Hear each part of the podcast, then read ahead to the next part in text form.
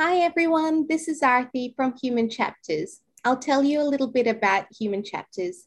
Humans are living narratives with a past, present, and future. These narratives constitute of a number of chapters across a lifespan. The aim of these conversations is to highlight a chapter of the narrative and unpack its connections to other chapters. I don't care whether people are natural storytellers, but I truly do believe each one of us has a worthy story to share. Acknowledgement to country.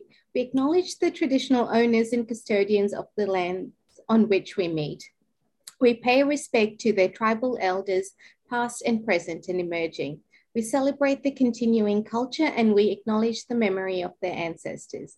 Today, we are speaking to um, Faith and Faith, I forgot to ask you about our chapter name, um, but we will get to it, I'm sure, at the end of it.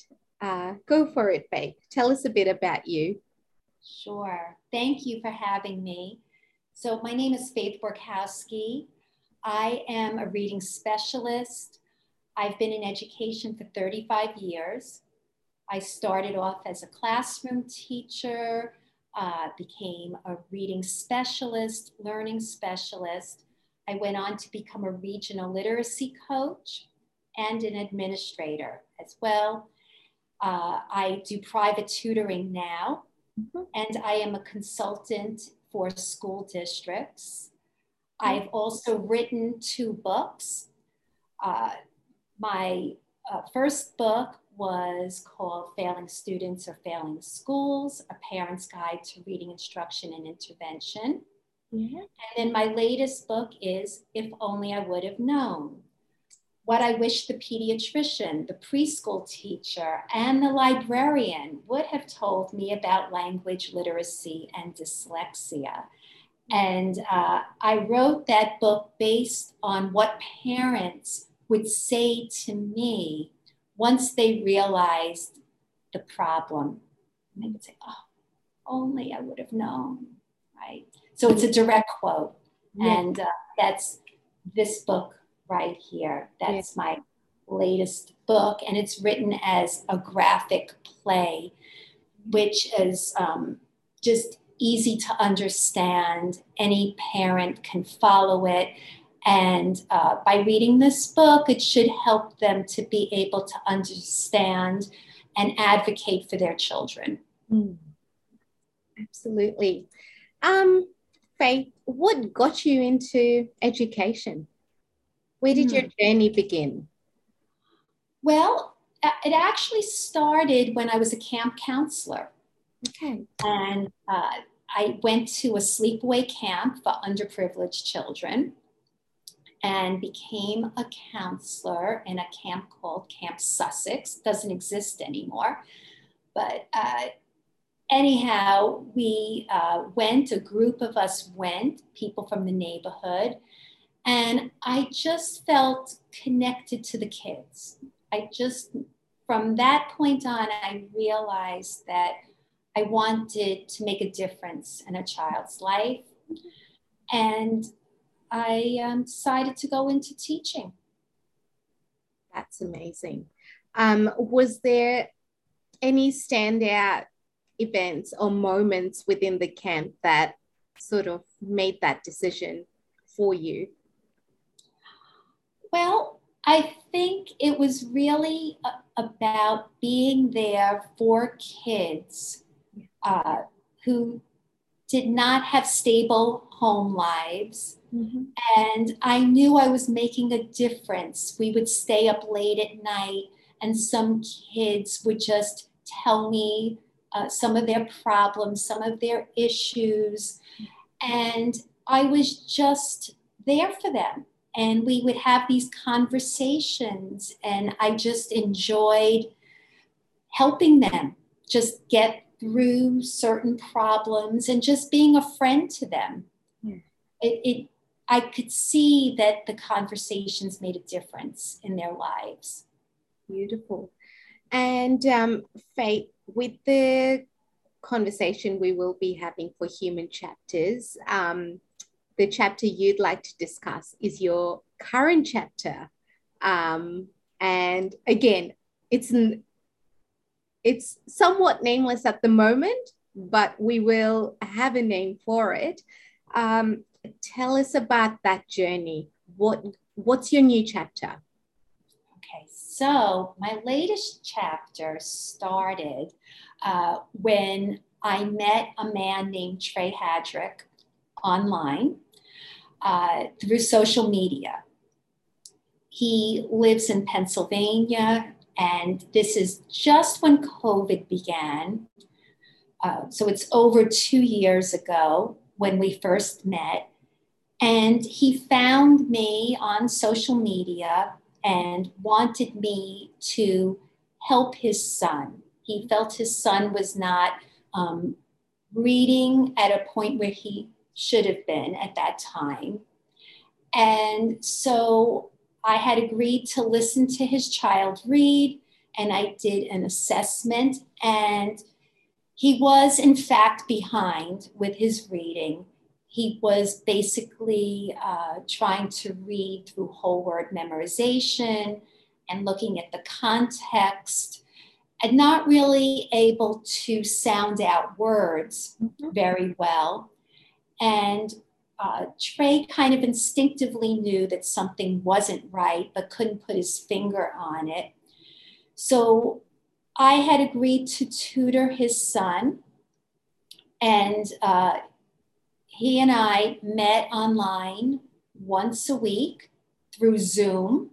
Yeah. And Trey would sit in listening to what I was doing and watching what I was doing.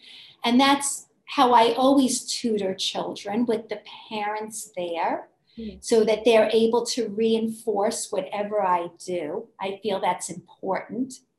You can't really get very far with once a week tutoring unless it is reinforced. Yeah. And even twice a week, I feel isn't enough. You know, kids who struggle need to get a lot of repetition and reinforcement in this type of work. And so once we began, after a few sessions, his son began um, sounding out words. Yeah. And I would say after a month, you could see a difference. And I always tell parents they should see a change yeah. anywhere from six to eight weeks. Sometimes it happens sooner, but you have to really give it good six to eight weeks. If you don't see something change in two months, then something is wrong. Yeah. You, you should see some change happening. Yeah. Anyhow, he you could see the change in a month. Hmm. I tutored him for six to seven months, but by six months, he was reading multisyllable words. Wow. And at that point, a lot of it was just application and practice. And, you know, his reading started to take off. Yeah. Trey, um, being the type of person he is, he's a guidance counselor, he was working in the schools. He wanted this for other children, not just his own. So he wanted proof of concept yeah. He yeah, and one of the things he felt was, well, people will look at me as a teacher in the community, as an educator, mm-hmm. and they'll think that ah, well, maybe it's just some kids who can learn this way. Mm-hmm. He wanted me to work with a child who would not have the advantages that his son had. Yeah. So we ended up uh, well, he ended up rather finding a child through an organization called um, the Norristown Men of Excellence. And they were willing to sponsor a child to give this child help who was in a self contained special ed classroom. Hmm. The, you know, he was also um, a behavior problem in terms of what the teachers saw that he was a behavior problem. And uh, he really did not have the advantages of tutoring outside. Yeah. So I agreed to do this. And uh, we did eight sessions. The men of excellence were willing to pay for eight sessions. I agreed to do this at a reduced rate. And after the eight weeks, TJ was improving. Yeah. And he wasn't there yet, but mm-hmm. I continued to work with him beyond the eight weeks. But after, I have to tell you, a few weeks, you could see the improvement. And we videotaped each session to show the improvement. I did not put that online because we wanted to keep that private. Sure. But the men of excellence were able to see that. Trey was able to see what I was doing. And we both said, there you go. You don't have to have the advantages of having money. Mm-hmm. You don't have to be from a, um, a family where uh, people are college educated. Any child can learn to read given the right strategies, the right approach. And so uh, we took it from there. And that's when the Cutting Illiteracy chapter began. So you could call it Cutting Illiteracy. I love it. Cutting Literacy. Beautiful. Um, before we do move on to Cutting Illiteracy Initiative, part of it, I do have two questions. Would you be comfortable in giving us a bit of a roadmap for these eight sessions? what mm-hmm. what happened at the beginning and i'm thinking about if there is any parent listening to this conversation and they are not aware of all the information and knowledge base that we currently have how would you explain it to a parent mm-hmm. so the first session i assessed him i just wanted to know what he knew and what he didn't know about um, letters and sounds. Yeah. And then I did a little bit of work trying to sort out some of the issues for him with just letters and sounds. Mm-hmm. You know, he had some um, confusion. I also noticed his handwriting. That's always something that I notice that children don't know how to form their letters, usually, I'll say usually, but that is a big sign. And I noticed that he was forming his letters incorrectly, mixing up B's, D's, P's, starting those letters in the wrong place. So, one of the things we did was we started to try to correct some of this. And uh, with practice, mm-hmm. he did. He started to form his letters differently, but mm-hmm. that was something that definitely was hard to change. It, you know, that did not happen overnight, no. never does, but it was something I did notice. Mm-hmm.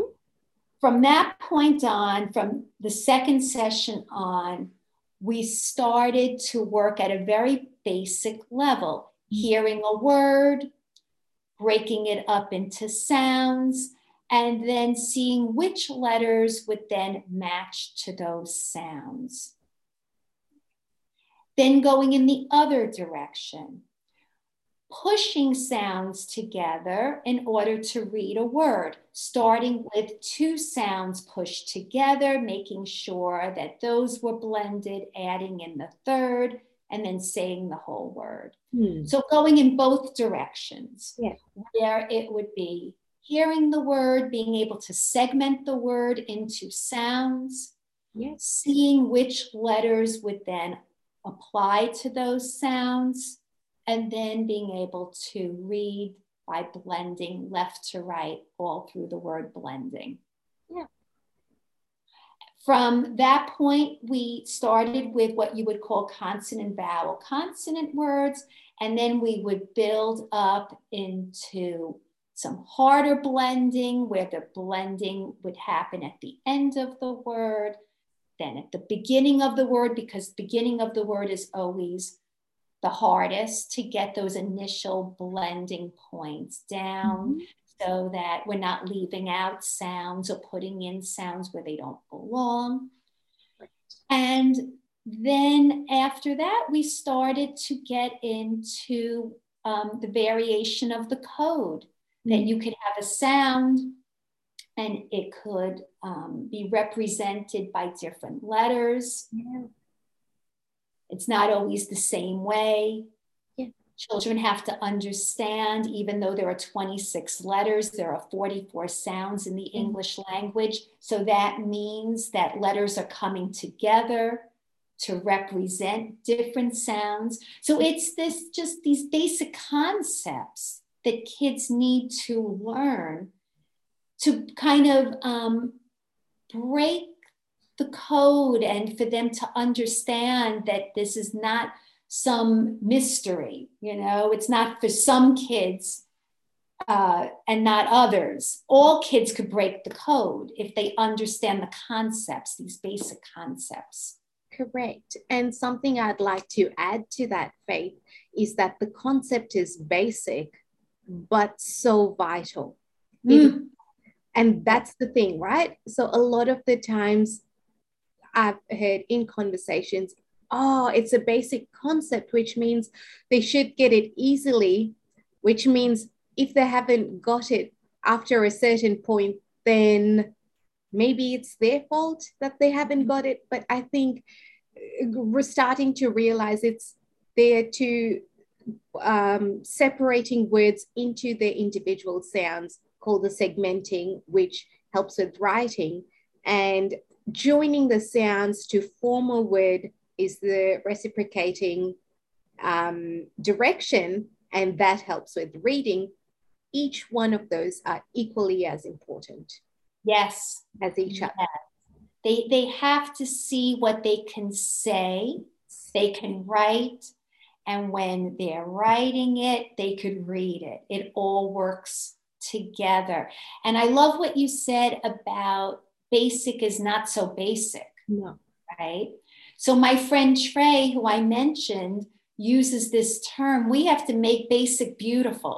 Yes. I love that term, making basic beautiful. Yeah. And, uh, you know, it's all about the foundation. Yeah. It really is because we can't skip over this important step. No. If they miss the foundation, everything else becomes hard. And what you said about blaming the child, mm-hmm. we want to remove that from the child and from the parent. Yes. Not the parent's fault, not the child's fault. It's the teaching that needs to be fixed. And I don't mean the teacher needs to be fixed, the teaching, the actual way we teach needs to be fixed. Absolutely. No, thank you so much for that, for providing a clear roadmap of those eight sessions, where it starts and how you sort of progress it on a continuum, but also it's really wonderful to see or appreciate the complexities. You are going from CVC, which is a word with consonant vowel consonants such as cat, to then more adding more consonants, but even that for people that are doing it for, you know, with the tutoring um, practice or teaching, you add another consonant at the end before adding it at the beginning. And there those intricacies and knowledge that needs to be you need to have in order to be able to layer it well. Yes. Yes. It so that's why it's important to have structure. Yes. So anybody who is a proponent of structured literacy, all that means is that we want kids to be taught with a sequence. Yes. It should be systematic. That there's a process. We start with simple and we build to the complex. We don't assume that kids will just figure it out themselves. Yes. And it's cumulative. Everything builds. One concept builds on the other so that they're not expected to just jump because if they have to jump what are they going to do they're going to look at pictures Mm. They're going to try to guess. And then once they get into these upper grades, that all falls apart when there aren't any pictures. Exactly. And the other um, sort of thing that I'm thinking about is give the children time, clear instructions, give them time to process this information and practice. Right.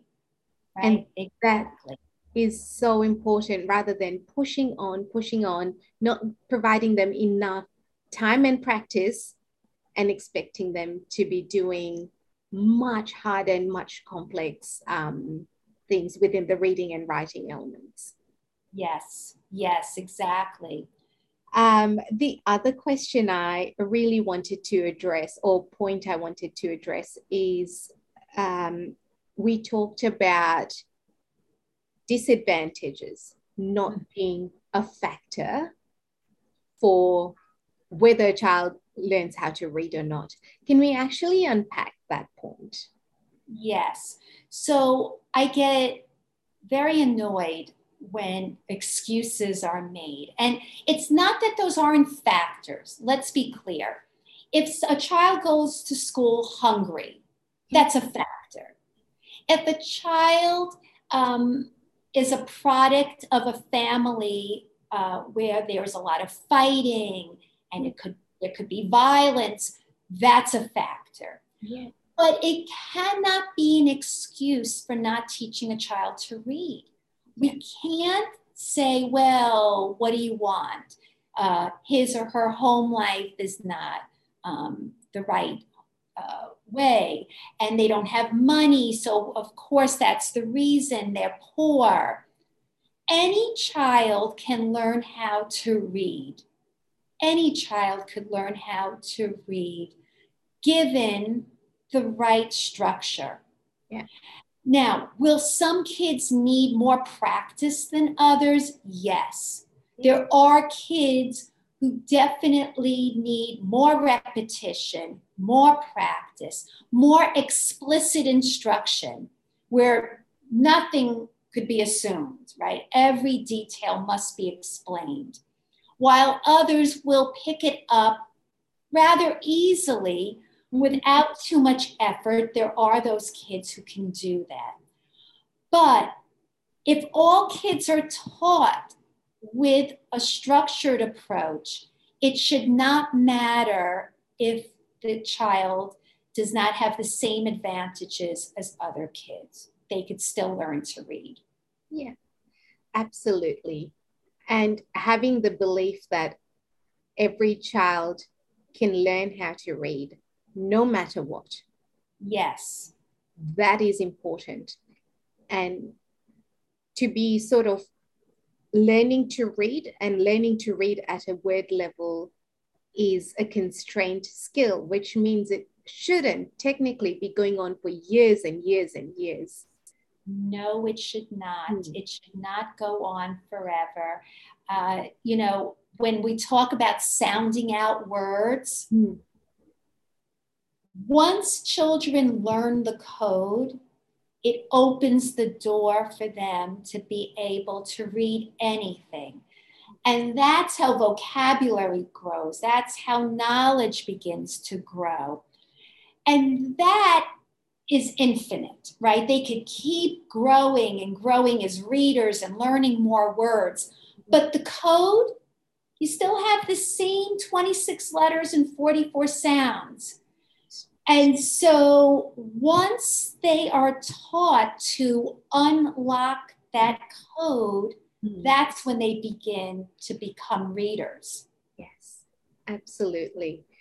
Thank you so much um, for that, Faith. And now let's get into cutting illiteracy.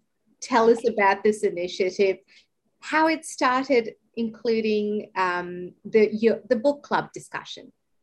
Okay, so, all right, so getting back to this child who was sponsored through the Men of Excellence, now Trey said, wow, we have this, this needs to be taken to the community. other people need to know this. He was not just satisfied, like I said, that his son got it. Now we had um, his son Ernesto and we have TJ, both who were given explicit instruction and began reading. Yeah. We wanted, of course, the school district in the area to then start understanding what we were doing. And they were somewhat receptive, but again, they they try to balance everything. You know, they they want to help, but they want to do it where it's not this big change that happens where they have to really look at their tier one instruction. And if you don't look at tier one, that's instruction for everybody. That's what we would call tier one. And if we just look at special education or some of these kids, those kids who struggle, mm-hmm. you're going to keep having the same problems again and again. Yeah. Because if they're taught one way, where, uh, you know, with sight words and memorization, and even if you layer phonics on, it's going to confuse some kids. There are going to be kids who fall through the cracks. Yep. So we decided, you know what? we're going to just start trying to get people in the community to learn about this. Mm. And I do believe in a backdoor approach. That was the whole um, approach I used for failing students or failing schools. So this book over here, which I said, you know, I wrote before, if only, yeah. was about my experience in the school system and I wrote it for parents who already were in the process of, um, you know, their kids going through different interventions and not getting anywhere. So I said, if parents know the truth, what's going on, they could then begin to go talk to the schools and advocate for their children. Yes. If only I wrote it on a simpler level and I wrote it for parents with young children so that their children would not have to go through all these struggles. That's why it's called If Only I Would Have Known, right? Mm-hmm. Now they know if they get the answers from this book. So Trey said, I'm going to buy 10 books mm. and start giving them out to people. And I said, Well, you give them out, maybe they'll read it, maybe they won't. And then you won't get the books back, right? Mm. Who knows what they'll do? Why don't you start a book discussion instead? Yeah. And he said, I don't know how to do that. I never did this. I said, I'll help you. I'll write the questions for you he decided to get a group of men together and he put it on YouTube. Yeah. And he was the facilitator, and this group grew in their knowledge yeah. week by week. It was over three weeks. Yeah. The first week, it was all kind of new, and they read a, they read a chapter before meeting. Yeah. But they were a little hesitant by the second session, you saw their confidence. Now they were understanding what was going on. And by the third session, you had these men wanting to take charge and do something about it. Yeah. And that's all up on YouTube. So, one of the members of the group was this barber, mm-hmm. Jacques, and he was fired up. He had a young child, and he was seeing some of the struggles his son had. And he recognized some of the struggles in himself and decided he wanted to do something about this. So he really got into decodable books. He learned what decodable books were from this book. He got decodable books. He started to do some of the strategies of pushing sounds together or breaking a word up into sounds. And he started to see his son getting it. Yeah. So we decided, wouldn't it be great if these decodable books could be available to other people in the community? He was so generous, he opened the barbershop up to be a place where the books could be stored. Mm. So I reached out to some people I knew who published decodable books. Mm. Phonic Books was one of those publishers. Um, and then Piper Books was the other publisher. So we had, um, you know, these I See Sam books, and we had the phonic books that, um, you know, follow also a structure. Two different types, it didn't matter. The point was the books followed a structure, and they donated these books to the barbershop. Hmm. Anyhow, Trey wanted to get some publicity for this. So I said, why don't we have a ribbon cutting ceremony for the books being in the barbershop? We got a reporter who wrote an article about this, and it just started to take off. And then I said we should have a t shirt as well for yeah. this cutting illiteracy. And people started to want to buy the shirt and support what we were doing. And then Trey got an anonymous donation of $2,500. And we added to the collection and built up this book collection. Uh, most recently, they just got a copy machine so parents can leave with little decodable books. We have a poster, a, a sound chart that is from the Phonic Books website. And so it, it, you know, it explicitly shows how you can have a sound and different ways that one sound could look with all the different um, graphemes, the different letter combinations. That's hanging up in the barber shop. Mm-hmm. And people are coming from all over to want to see what's going on. And it all started with this book club book. And now, um, you know, it's all over social media. Every time somebody in the barbershop picks up one of those decodable books, they're filming it, taking pictures. It's amazing what's going on. Yeah. And so we're trying to make the community self reliant, where mm-hmm. they don't have to depend on a school district to give them answers. They're discovering the answers themselves and becoming advocates because this is not a community where they normally hire parent advocates mm-hmm. and tutors and attorneys to fight this fight. Yeah. Now people right in the community are starting to know what the inherent problem is. Absolutely.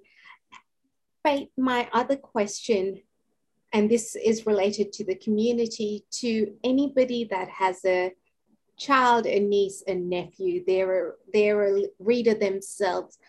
Why is it so important to know how to teach reading. They like they don't have to, they're not educators, but why should people start to know about this? Because you could be easily duped. And it doesn't mean the school district is doing this on purpose. Yeah. Right. They do what they know. Yes. Right. Yes. And the information that they got during their teacher training might not be correct. Yeah. As a matter of fact, it usually isn't correct. They were taught to teach kids through just the love of reading, yeah. just exposing them to books, teaching some basic sight words, using pictures if they couldn't read the words, and uh, doing this through what we would call leveled books, or maybe you would call it um, the book bands. I, I don't know. Level readers.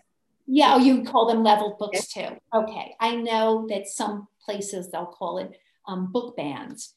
But in any case, it's not that they're doing this on purpose, but they're getting the wrong information. Parents are getting the wrong information. Mm-hmm. And because we trust that, well, they're the educators, they're the experts, they must know. Mm-hmm. Each year goes by where these kids are not improving. Yeah. And they're still being passed through a system not reading. Yeah. Where if parents understood the process and knew what to look for, mm. they could easily say, wait a minute, my child is not learning to read this way. Yeah. They keep giving the kids these level books, and my kid hasn't moved off a certain level, and mm. I don't understand why. They tell me that, you know, they're pulling my child in groups and doing this work, yet I don't see any improvement.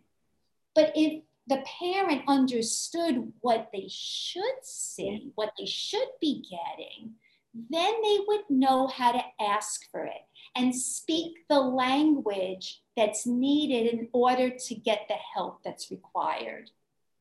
Absolutely. And that is so, you've articulated that so clearly, Faith, and I truly do appreciate it because really a lot of the times that trust factor is there and yes it's important that that should be there but not knowing what to look for um, when your child is struggling when you are struggling it doesn't matter knowing not not knowing what to look for does not give you the language either but knowing what to look for helps you with the language itself and it's that yes exactly now you could understand, you can question. Yeah. You don't know how to formulate a question if you don't have background knowledge. I mean, it's the same thing you go to a doctor. Mm. We feel doctors are the experts. Well, mm. doctors get it wrong. I mean, I'm going through something in my own, you know, personal life where the doctor was wrong. And. I questioned it, I started to do my own research. And if I didn't do the research, I would have been put on medication that I did not need. All right. So this happens in life. It's not just school. No. This happens in every area where if you cannot read, you cannot find out information that you need to protect yourself Yes. or your child. Yeah. And we can have as many apps, as many um, tools that could assist. And that's the thing, they're there for assisting. They're not there for doing the entire job. Is I think that is so important. Thank you, Faith, for saying, because my next question was going to be what is the future implication of our poor readers, poor writers, what does their future actually look like in the long term? Well, you know, there are some kids who might find a talent that does not require much reading, or they could get by with very little reading, or they go into a family business mm. uh, where they're able to still do okay. But most kids, most kids do not have a very good future if they can't, you know, read, they don't have basic literacy skills. And you will see many of the prisons are filled with kids who just turn to a different way of life because they were not able to cope. They, they couldn't read, they couldn't write. What were they left to do? And they couldn't finish um, their education. Yeah. So it, it doesn't look pretty for them. And we could do something about that. We can recognize some of these problems. And like I mentioned to you already, I have um, a free workbook on my website yeah. that uh, is called ifonlybooks.com. Mm. And it's the website has to do with explaining what this book is, along with the um, questions to facilitate a book group.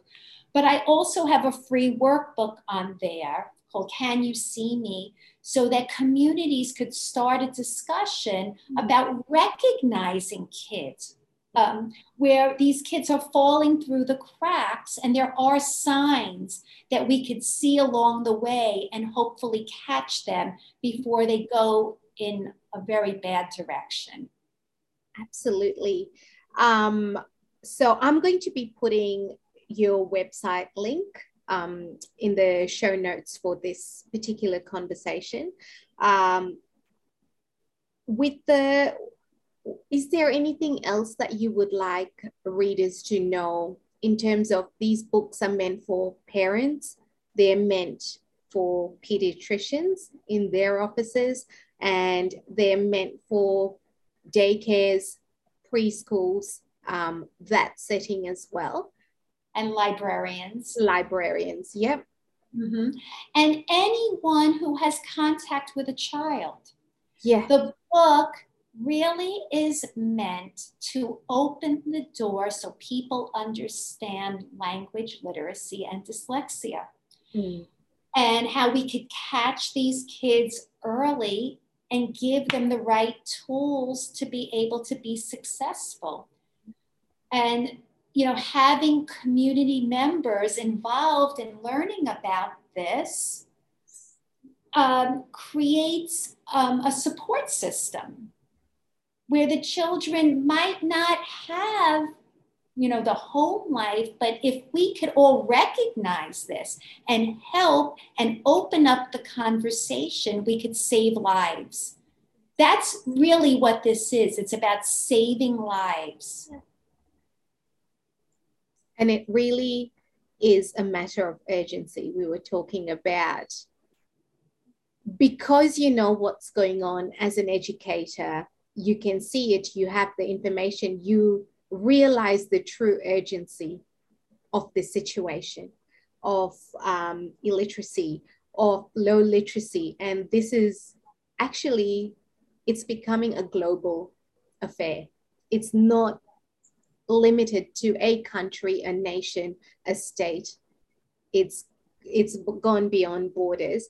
But if you don't know a lot about it, then the trust is placed on those who seem to know more about it. And it appears to be a slow burning because it's not a matter of um, that sort of acute, you know, if we were to use the analogy of a hospital, it's not a matter of life and death where you can actually see it, hear it, feel it. It can become a slow burning and you don't know. So it's, yeah, you don't know what you don't know. That's right. And um, I'm glad you mentioned this as a global crisis because we also have a, a member of our little team here. Uh, uh, his name is Jeff Vaughn, and he is living in Hungary now.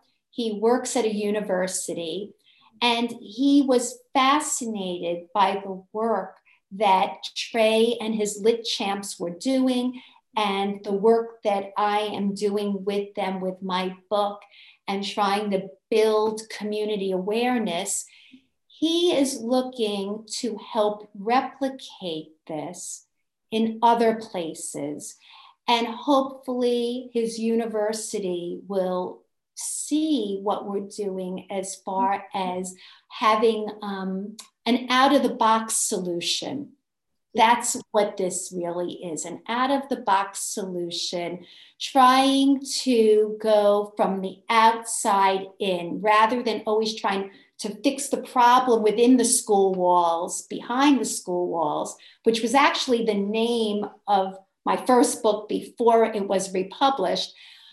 We're looking to build awareness in communities so that the average person could really be involved in the discussion. Absolutely. And speaking about that, going from the outside in for um, the barber shop, I project is such a temporary kind of word. It's it's an initiative. It's a growing and dynamic initiative. Um, do you know the vision for that barber? Can you speak to that? Sure. So, um, next steps, what this might look like. Uh, we right now there is a poster in the barber shop with a QR code yeah. where parents could begin to access free and low cost materials to mm. get started. Yeah. The next step we want to do is start building a community of people who could help others because we know that some parents can't help their own kids. So, what are they to do? Yeah. We have to kind of set up help where there are people in the community able to do this type of work and work with children. But they first have to understand the problem and then they have to be trained. So that's the next step. Making the barber shop be a place where there's some type of referral list of people who can help yeah. kids right? So it's not to say that the tutoring is all going to happen yeah. while they're getting a haircut, but they could have a list of people who could do this type of work where I could do the training. My friend Jeff could do the training because he also um, is a teacher as well. Yeah. Yeah. So that's what we're trying to do. We're trying to build a sustainable model that doesn't depend on others, where uh, they could find out within the community and keep building this right in the community um, how uh, they could get the help that they need. That's amazing. Um, and how long has it been since the book since Cutting Illiteracy was launched. You want to know something funny? Not a long time. I would say the last year. This is only a year. It's a yeah. year. It's and yeah. It seems, I mean, we've done so much yeah. in this time and it has gotten so much attention. Yeah. That I think it's pretty amazing. And every time I turn around, there's someone on social media wanting to donate something to this. Yes. Um, you know, people from the UK, people from other parts of the United States. Now we have Australia, right? Like yes. people from all over wanting to jump on and be involved and start spreading the word. And the only thing I could say is it's not just about putting the books there. Yeah. We started a sustainable model by first building a knowledge base. And yeah. that was, like I said, through my book. And that's what motivated people. They have to talk the talk. Yeah. You cannot be able to do something like this just by throwing a bunch of books there. You have to understand what you're doing. There needs to be basic knowledge where people are then talking the same language and then they could become active, actively participate in this. Correct. So um, we are building that model as we speak. You know, it's it's happening. There is um, someone in Northern Ireland right now through Danny, the dyslexia awareness in Northern Ireland, who um, wants to replicate this. Jeff is going to be the point person there. There, yeah. And we're hearing this all over, all over the country, other places. They all want to do something like this. Yeah. And we're working to build this one as the pilot model in order to build it elsewhere. That's amazing. Wow. Um, where where do we find cutting illiteracy? Does it have does it have its own social media? Does it have its own website? Um? Well, I could tell you, Trey, yeah. on Twitter and Instagram, uh, and now he's on Facebook too. But you will see Mr. Lit edu i think that's what it is. Oh, i'm sorry if i'm not saying it right but it's mr lit just if they they look for mr lit on twitter and instagram. He shares a lot of the videos and a lot of the photographs so you could follow him. Yes. and then um, oh, uh, yeah. i'm on twitter and facebook they yeah. could find me at High Five Literacy. Yeah. That's what I use. High Five Literacy and Academic Coaching. I have a Facebook page. Yeah. And I'm on Twitter, Faith Borkowski at High Five Literacy. Yeah.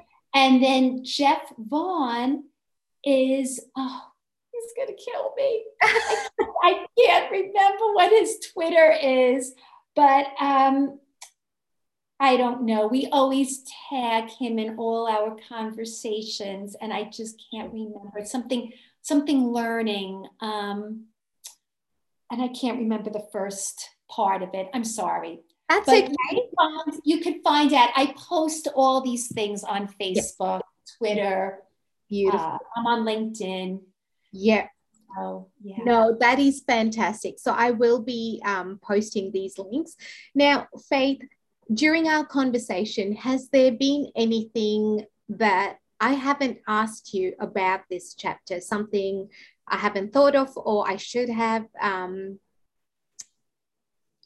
yeah, I would say uh, you covered everything and did it very well, Artie. Uh, honestly, um, this was a pleasure speaking with you. I don't think there's anything else except I hope that people will um, at least take a look at the website, learn about the book, what they can be doing. And if they have any questions, they could always email me at faithborkowski at gmail.com. Faithborkowski at gmail.com. Would it be okay if I had your email address? As yes, sure, absolutely. Um, and the final wrap up question is to a three to five key takeaways for anybody in the world listening to this conversation? Okay. Uh, your child can read.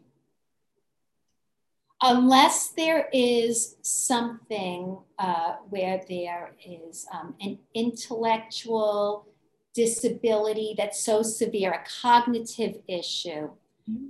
where it's so severe, children can learn there are, there are kids with um, low IQ levels, they're able to learn to read. At least 95% of children can learn to read. I would even say probably closer to 98% of okay. children can read. So that's number one. If your child struggles to read, don't accept somebody saying, give it time. Time will not change this. Mm-hmm. Time, in fact, makes it worse, right? The longer it goes, the more it affects the child emotionally, and it's harder to correct. Yeah.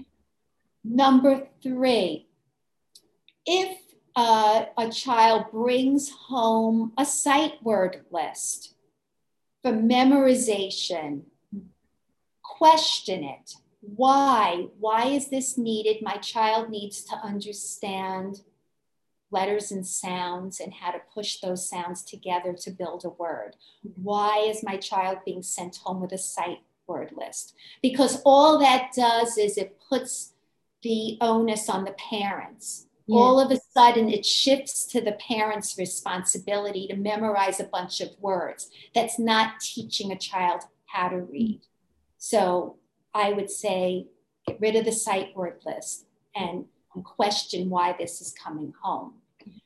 Number four, if uh, you see that your child is um, using leveled books and skipping words all over the place, start trying to see if schools could get what's called decodable books in. Books that match phonics instruction. There should be some explicit phonics instruction going on, yeah. and there should be books that reinforce what they're teaching. If they're being given books that are leveled, they might not even be practicing the code that's being taught. And finally, number five is educate yourself. It's nice to trust people. We all want to trust others, but you have to be a smart consumer. You're a taxpayer and you owe it to yourself to know what exactly the school is doing, why they're doing it. And the only way you can do that is if you understand what children should be getting. And that's why I wrote my books.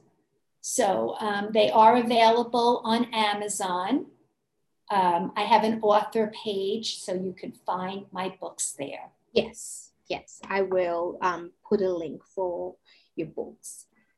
Thank you so much, Faith, for such a rich, robust conversation, for being so generous with your knowledge and information. And not only is it there, but showing how it can be delivered to the community effectively. You are very welcome. It was a pleasure. For anyone that's listening to this conversation, please feel free to share it with anyone that may connect, um, someone that's an educator, someone who has uh, a child going to school.